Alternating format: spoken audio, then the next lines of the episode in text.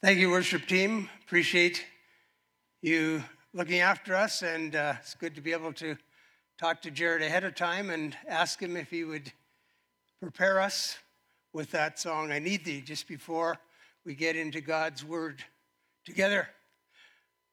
I was involved in a large Christian university a number of years ago, and one of the pastors who was speaking reminded the congregation of how important God's Word was.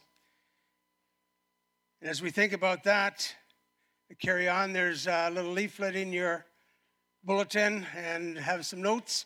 You can follow that. And this pastor was talking about the large church that he had been involved in. God had used him in a wonderful way to minister to people, and probably the church was seven or eight hundred. And it gradually moved to seven or eight thousand people. And during that time, he said, God gave me one verse as we gave, as he gave me direction to start that work. And out of that one verse, God accomplished so much. Of course, sometimes uh, pastors don't like to give credit to others. And so I happened to be standing near a couple of pastors at that time, one leading to the other and said, How could you build a church on one verse. And I thought, you know, that pastor has a little bit of an issue. He has a little bit of a problem. Well, I'm not building a church. We've got a church. I'm going to use that one verse out of Revelation 3 8 and share with you today about God's will in our life. As I think of that man that was so critical of that pastor, it was very obvious that he created a lot of negativity in his own church. Jesus gives a beautiful example here. He says, I know your works.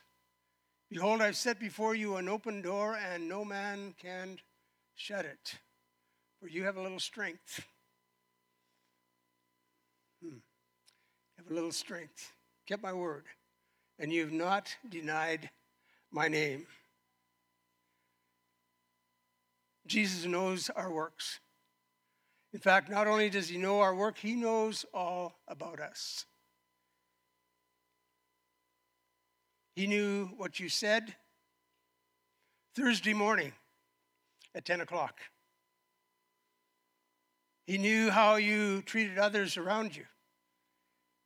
He knew whether you spent time with him or not. He knows all about you. Why? Well, because he, know, he knows you so well, because he made you. John 1 In the beginning was Jesus. The beginning was the Word, and the Word was with God, and the Word was God. Same was in the beginning with God. All things were made by Him. Without Him was not anything made that was made, and Him was life. Your life. Him was life. And the life was the light of the world. He gave us that life. He was the one that brought us into life. A lot of people today would just give you the idea that it's a biological union between a man and a wife that brings a child, but God's word says very clearly it is the Lord Jesus Christ that gives life to us. That passage in your booklet there, Psalm 139 Lord, you have searched me and You've known me. You know my sitting down and my rising up. You understand my thoughts afar off. You comprehend my path and my lying down, and are acquainted with all my ways. For there is not a word on my tongue, but behold, O Lord, you know it altogether. Not a word that you and I spoke in the last week that he does not remember. He knows all about that. That's where it's, why it's very, very important to sing and to believe, Lord, I need you. Every hour, I need you. And what a theme as we look at this passage of Scripture. One verse.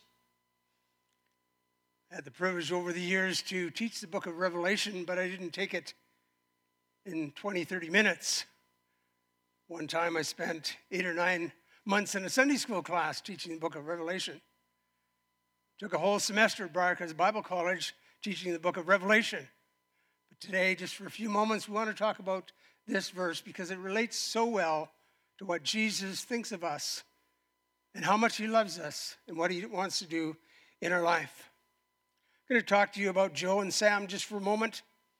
That's not their real names, but I do that because sometimes people might figure out who I'm talking about. Well, Joe was an alcoholic.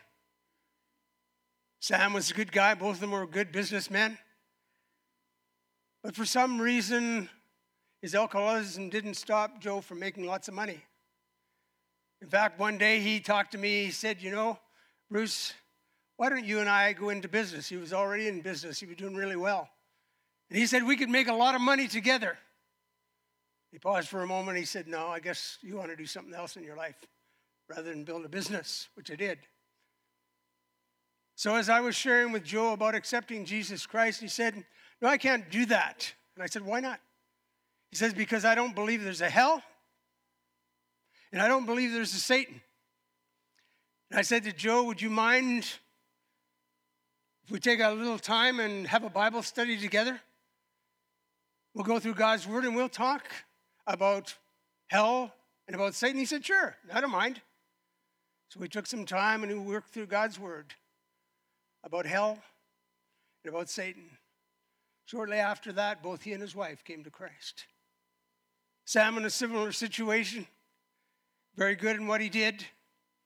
I encouraged him as we shared about accepting Jesus Christ, and he said almost identical. And this was probably 10 years apart. He said, Bruce, I could not accept Christ. I said, Why not?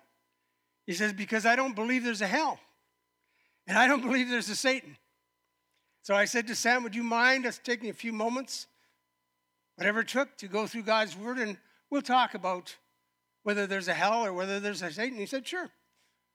He's a very intellectual person, and so he didn't mind the challenge.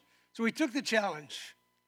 Wasn't very long after that that Sam, too, invited Christ to come into his heart and into his life.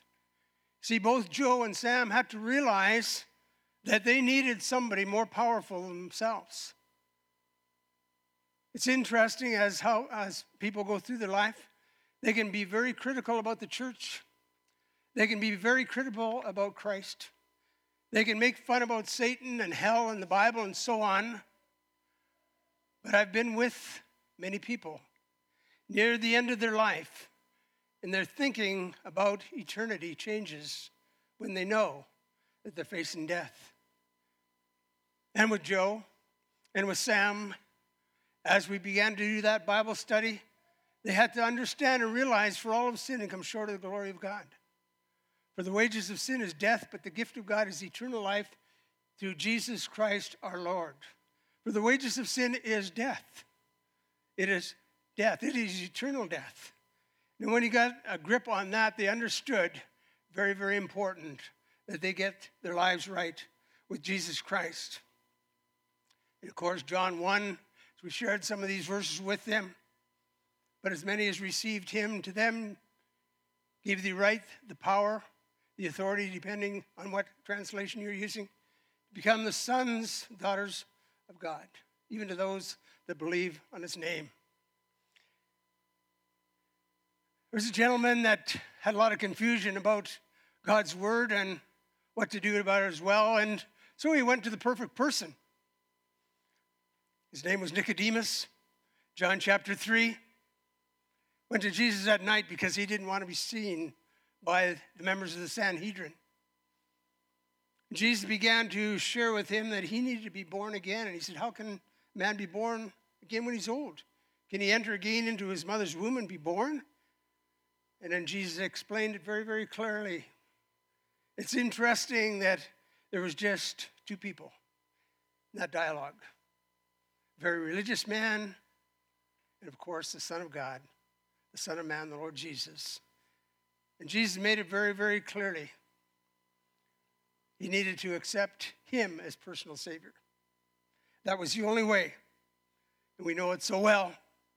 If you learn it in quizzing, for God so loved the world, he gave his only begotten Son that whosoever believes in him should not perish but have everlasting life.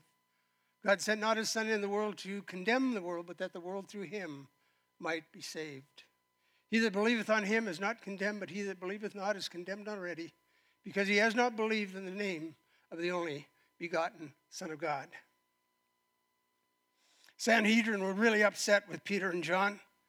Peter and John had really messed up their religious society. A man who was crippled became well. The Golden Gate and went into the temple, and he was dancing around praising God.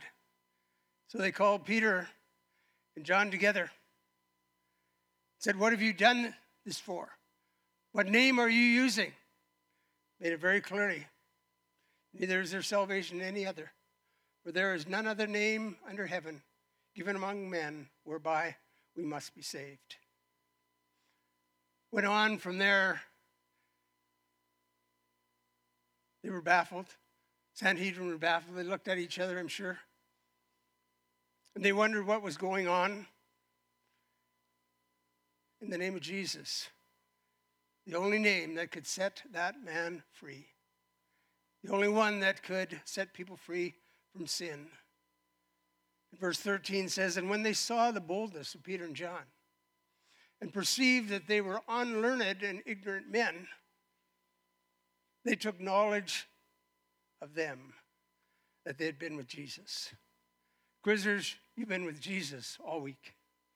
You've been with Jesus for years as you memorize verses. And that's what's blessed you so much. Jesus said very, very clearly in John 15, 3, Now you are clean through the word which I've spoken unto you. And I believe over the years, my memorization of scripture has helped me with all my studies, right up to the very top. And so let me encourage you to continue to do what you're doing. And thank you, leaders. Thank you, sponsors. Thank you for billets, all the ones who have been involved this weekend. You will be blessed. God will bless you for what you've done. Of course, we know, as I talked to Joe and Sam, they had to recognize that they had to do something about it. That if you will confess with your mouth the Lord Jesus and believe in your heart that God has raised him from the dead, you will be saved. Joe and Sam, you need to acknowledge that. And they did.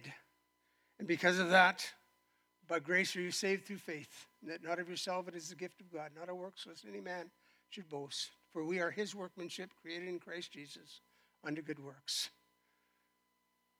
Joe and Sam, what a difference in their lives. What an impact they had on their family as they followed him. Secondly, Jesus is the one who opens doors for us. No man can shut it except ourselves. Except ourselves. Over the years in counseling, I've had hundreds and hundreds of individuals, men, women, teenagers say to me, I have so much regret because there was a time in my life I really followed Jesus Christ, but I've walked away from Him. And my life, my marriage, my home is an absolute mess.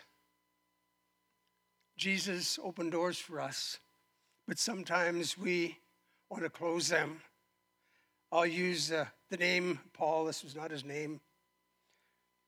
An elderly gentleman by that time with tears running down his eyes, he said, Bruce, God called me into the ministry when I was a young man. And I said, no. And he said, I've regretted it ever since then. And as a result of that, I'm sure his children went the wrong way. He said, I regret the fact that I didn't walk through that open door. And I found that with many others as well. Of course, the way we obey God is to listen to his voice by the Holy Spirit. Isaiah 30 gives a beautiful statement in verse 21 and you will hear a word behind you saying, This is the way, walk ye in it.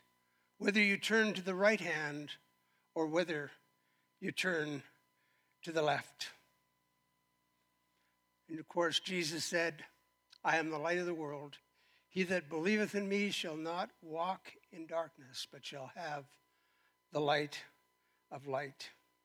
What a beautiful picture. A good thing to look at, of course, as you're memorizing scripture, is to say, God, how does this apply to my particular life? And over the years, I'm so blessed that God has pointed out those things in my life. 2 Corinthians 4 talks about having a ministry. Every one of us have a ministry. You might think this ministry was kind of silly, old fashioned. But I think of some of the, the ones that would come into their church early and go from chair to chair, put their hands on it, and pray and say, Lord, we ask you to bless the one that sits in this chair today. We ask you to bless the one that sits in this chair today. Went through their whole congregation, and God did some marvelous things in that church as a result of their prayer. And sometimes we don't think that we have much to give, but we all do. Paul said, Therefore, seeing we have a ministry, we all do. Let us hold fast what we have in Jesus Christ. Very inter- interesting that two of the men said, I don't believe in Satan. I don't believe in hell. And when we realized that Satan indeed was strong and powerful, they said they needed to do something about it and they needed to respond to Jesus Christ. Watch out for the enemy. He will seek to lead you away. Jesus said it very, very clearly. John 10 10, the thief Satan comes to steal and to destroy, but I am come that they might have life and that they might have it more abundantly. Satan doesn't like you. And that's why it's important to young people as well as some of us older generation let's remember the importance of putting on the whole armor of God. Ephesians 6, you've probably learned it in quizzing. Finding my brethren, be strong in the Lord and in the power of his might. Put on the whole armor of God that you might be able to stand against the wiles. That Greek word is methodios. The wiles, the tricks, the strategies of the Satan. Why do we need to do that? So we can protect ourselves. And goes on to say, that we need to put on that belt of truth and the breastplate of righteousness and our feet shod preparation of the gospel of peace and to be ready lift up that shield of faith. Quench all the fiery darts of wicked Tell, have the helmet of salvation the sword of the spirit which is the word of god. Be prepared. Let me encourage you to do that every day. Claim that for your family as well. Thirdly we need to recognize that we have a little strength. We don't have very much power in our own strength.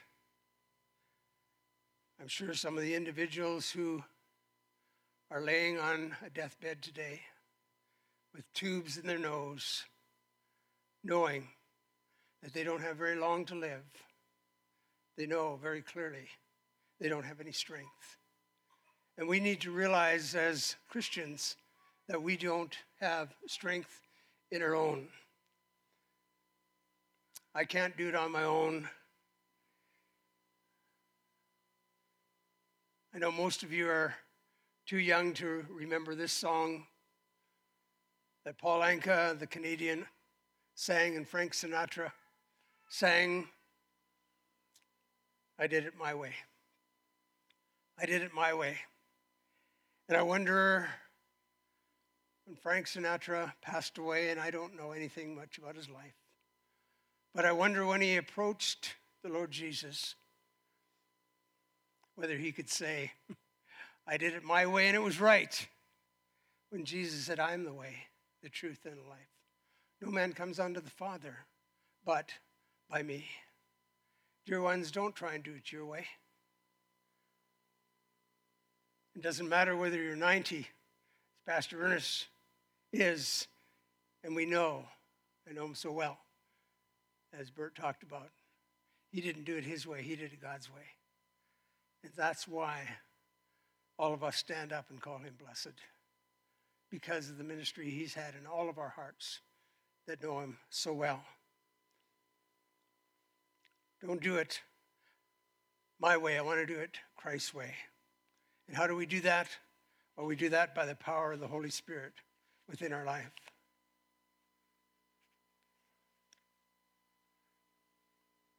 Paul said it this way I can do all things through Christ who strengthens me. And then he said, My God shall supply all my need, all your need, according to his riches and glory by Christ Jesus. Paul recognized that he could not do it on his own. And, dear ones, whether you're 12 or you're 92, don't expect to do it on your own because there's going to come a day that you're going to wish that you wouldn't have gone that way. Someday, maybe I'll get brave enough and share my whole testimony, but remember, as a young man, about 18 or 19, away from the Lord, didn't know Him in a personal way, driving my panel truck in Kenora, Ontario area. We used to use that panel truck to carry our musical instruments. I was lead singer and played guitar in a dance band back in the day. And said, God, because I realized I could no longer do it on my own. I said, if there's something you can do with my life, I will give you my life. It wasn't very long after that, as a 19 year old, that I came to know Jesus Christ. I was a high school dropout at that time, but God did some marvelous things in my life. Bruce Pringle could not do it on his own. He needed the Lord Jesus Christ to do that. Ephesians 5:17 says, "Wherefore be not unwise, but understanding what the will of the Lord is, and be not drunk with wine wherein is excess, but be filled with the Spirit." Be filled with the Spirit, and then you can, as God's word says, speaking to yourselves in hymns and spiritual songs, singing, making melody in your heart to the Lord. When we don't try and do it on our own, we let Christ do it for us. That makes the difference. And even Jesus Christ did not do it on his own. He spent many, many, many hours in prayer asking God the Father to empower him by the Holy Spirit so he could do the work to change the world. And we're a part of that even today. It's interesting as Paul was encouraging the people in Corinth to stand fast about against some of the things that they were dealing with. They were a troublesome church. They started out well.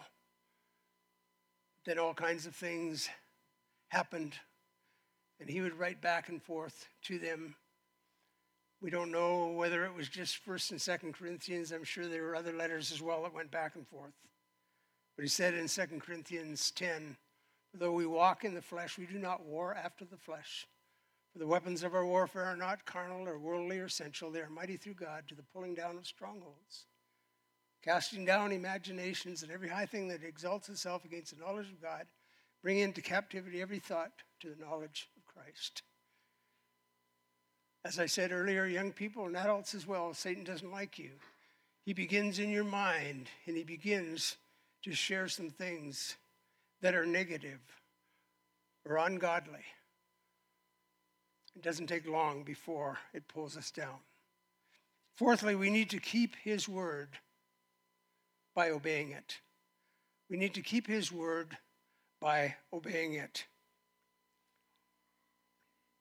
Psalm 1, we know that so well. Blessed is the one walks not in the counsel of the ungodly, nor stands in the way of sinners, or sits in the seat of the scornful, but his delight is in the law of the Lord, in the law of the Lord in the law of the Lord, and in his law does he meditate day and night. And he shall be like a tree planted by the rivers of water that brings forth his fruit in the season. His leaf also shall not wither, and whatsoever he does shall prosper. It doesn't stop there. It says, The ungodly are not so, but they are like the chaff that the wind blows away. And, dear ones, we need to be like the godly one that is built up like a tree planted by the river of water. So we need to keep his word by obeying it. Of course, we know the word, you've been working through that. this weekend, and some of you have been sharing it, how powerful God's word is from Hebrews 4. The word of God is alive, it's quick, it's powerful. It's sharper than any two-edged sword, it piercing even dividing asunder soul, spirit, joints, and marrow, and is a discerner of the thoughts and intents of the heart. Neither is there any creature that is not manifest in his sight, but all things are naked and open unto the eyes of the one with whom we have to do. We pause just for a moment on that. He knows everything that you ever thought. If you're mean, sarcastic, he knows all those things. He puts those down and keeps them in his book. You say, well, how do we know? Well, God's word is clear, and we'll talk about that in just a moment. And the psalmist says, Thy word have I hid in my heart, that I might not sin against thee. And I've shared this with some people already over the years. Someone early in my Christian life said, Bruce, I want you to write this in the front of your Bible. Sin will keep you from this book, or this book will keep you from sin. I've got it in this Bible as well. Very, very important. We're talking about God's will. We're talking about the power of God, God working in and through us today. The word is a lamp unto my feet and a light unto my path. So we need to keep God's word by obeying it. Number five, how do we not deny his name? Jesus was talking to a church in Philadelphia, and we recognize there were seven churches in Asia Minor. And Pastor Dan's probably visited that church, but when Jesus was talking about those churches, I believe he wasn't only talking about the specific geographical location of them, but I, I believe he was talking about the elements of Christians and non Christians throughout history in these different churches. And so we may have some in ours that perhaps no use, have no use for God, really. And perhaps already entangled with the yoke of the enemy instead of the yoke of Jesus. But he's talking very, very gently to this church, the royal church, the loyal church, the revived church. And I trust that that's what we desire in our church, that we be revived. How do we deny his name? Jesus said a very strong statement in Matthew 10 33. He said, If you deny me before men, I will also deny you before my Father in heaven. That's a scary thought. But even more so, we deny the Lord Jesus by singing against him. Just I've written a few down there our own pride and lust and anger, anger, a critical spirit, lying, self pity, spiritual laziness, gossip, and it goes on. As we look at our life, we need to say, what's going to happen if I carry that? Well, God's word is very clear. First Corinthians talks about that. What know you not that your bodies need to be a living sacrifice, holy and acceptable unto God. He reminds us as well that we're all going to stand before the judgment seat of Christ. And just quickly, I'll just mention that there are two judgments the great white throne judgment, where the unsaved of the world will stand before the Lord Jesus, and he will say to them, I never knew you. Depart. He'll say to us, 2 Corinthians 5:10 at the judgment seat of Christ, for all the believers will stand before the judgment seat of Christ, and we will give account of how we lived for Jesus. You know, if we don't deal with our sin, that sin is going to be shown to all the ones that are going to be there at that great white throne, or that, that judgment seat of Christ. So I like to, when I get up in the morning, as I have my devotions, say, Lord, if there's any sin in my life, I ask you to point it out, and I will confess it. I will repent of it. I will ask you to cover me with your precious blood and take that away from me and fill me with your spirit. I try to do that every night as well before I go to bed to make sure that there's nothing between the Savior and I. When I stand in this pulpit, I don't want dirt in my life because then God can't do the work that He wants to do in people's lives. So, dear ones, Jesus knows all about you. So, it's very, very important that we keep short accounts with God. Romans 12, 1 and 2 says, I beseech you, therefore, brethren, mercy of God, that you present your bodies a living sacrifice, holy and acceptable unto God. Be not conformed to this world, but be you transformed by the renewing of your mind, that you may prove what is that good and acceptable and perfect will of God. And how do we conclude this? We need to look at our lives and say, God, is there something in my life that is keeping me from being all that you want me to be? God, is there sin in my life that has pushed the Holy Spirit aside and the Holy Spirit no longer talks to me? That's what happened to Paul when he said, Bruce, I regret the fact that I didn't follow God into ministry. And perhaps you're here today and Jesus has been trying to open a door for you and the only one that can close it is you. You've been saying, God, I don't want to walk through that door. It's too scary, or I like my sin too much. Today would be a good time. In a moment, we're going to be quiet. to go into prayer, and then I'll ask the worship team to come back. Where you can say, Lord Jesus, I'm not going to ask you to raise your hand or come to the front. You know your heart, and you can talk to God just right where you are. And perhaps you need to say, God, I heard you speaking to me today, and I want to deal with that. It's not a formal uh, altar call, call where you come to the front, but it's your call by the Holy Spirit right where you sit. And so you can talk to him and he'll talk to you. Let's pray.